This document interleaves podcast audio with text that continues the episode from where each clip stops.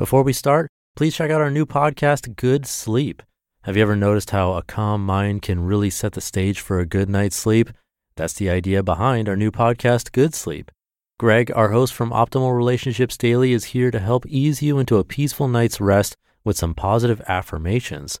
And these affirmations aren't just comforting, they can help ease anxiety and nurture positive thoughts, setting you up for a true good sleep. So press play on Good Sleep tonight because a good tomorrow starts with a good night's sleep. Just search for Good Sleep in your podcast app and be sure to pick the one from Optimal Living Daily. This is Optimal Living Daily, episode 1981 Justice and Morality by Isaac Morehouse of isaacmorehouse.com. And I'm Justin Malik. Welcome to Optimal Living Daily, OLD, the show where I read to you from articles that I think are amazing, with permission from the authors. One article a day every single day of the year, all to help you live a more meaningful life. And here on this show that covers personal development or self help, minimalism, inspiration, motivation, all that fun stuff. So, with that, let's get right to it as we optimize your life. Justice and Morality by Isaac Morehouse of isaacmorehouse.com. It seems there's a difference between justice and morality. I've never quite come to a comfortable conclusion about the nature of the two concepts and their relationship, but it's worth exploring. Suppose you jump in someone else's car parked in the valet entrance at a hotel and speed away to get your wife in for an emergency C section. You've saved the baby and possibly the mother. It'd be strange to call this immoral. In fact, it might be very moral, even heroic. But it also seems clear that the owner of the car has been wronged. She was unable to make her meeting in time, some of her gas was used up, maybe you even got a few dings in the door.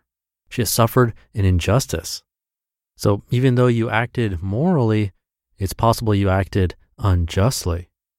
Let's say you have a deep hatred for your neighbor. One day, an envious rage takes over, so you pick up a rock and throw it at his new car, hoping to shatter the window. But you miss. No one sees the action, and the rock rolls harmlessly into the weeds. It seems like you've acted immorally by trying to destroy his property, but it'd be odd to say any injustice was done. Your neighbor hasn't suffered a whit from your failed attempt at vandalism. Justice is about living with other people, while morality is about living with yourself. Justice is about right relation to others as measured against the mores of society, while morality is about right relation to right itself as measured against your own beliefs. Whether or not justice exists objectively or is entirely a social construct, it has an unmistakable universality. The particulars in the process of discovering and remedying injustice differ in each society, but the basic tenets are the same. No society has ever praised or rewarded breaking a promise, stealing, or murder. There are instances where such acts are called by other names or given a pass under special circumstances, but that's just it. They always require justification. The default human position is that coercion is bad and social systems evolve to mitigate it. What would justice demand from you in the car theft scenario? The nice thing is, we don't have to decide in the abstract. Justice always takes place in a social context, and the process seems just as important as the outcome. For productive cooperation, the systems that determine and deal with injustice are best when they are transparent, stable yet flexible, noble in advance, and not applied preemptively. Even though everyone may acknowledge that your theft of the car was unjust, if the process allows arbitrators to consider circumstances, they may let you off, or they may ask only that the owner has a lot to consider as well. Perhaps she hears your story and decides not to pursue any recompense. Maybe she is really ticked and wants to, but realizes the social approbation she'll get for doing so isn't worth it, even though she would win her case. Since justice exists only in a social context and for the use and benefit of humans, even if it is violated, there need to be black and white, always and everywhere rules demanding uniform punishment. Though uniform and recognizable process is needed, uniform outcomes don't seem to be. This is why common law is so much more effective than legislation at maintaining peace. Morality is trickier. I might be using the term differently than most people in this post. I have often used it more loosely myself, many times on this blog, don't hold it against me. But I think morality is something that exists in all of our minds, whether or not it exists out there objectively. We have a conscience. We have beliefs about right and wrong that are distinct from our sense of justice. That's why nearly everyone would agree that you acted immorally in story number two, even though justice demands nothing of you. Our sense of morality changes over time and is very different from person to person. Part of life's journey is discovering it and constantly adapting to it. I've known people who genuinely believed it was wrong to have a drop of alcohol. Whether or not I agree, it was clear that if they did, they'd feel a lot of guilt. They'd be violating what they know to be right. Some of those same people's views changed over time to where years later they no longer thought it wrong to drink and they could do it with a clear conscience. Morality doesn't seem to be about the acts themselves like justice does.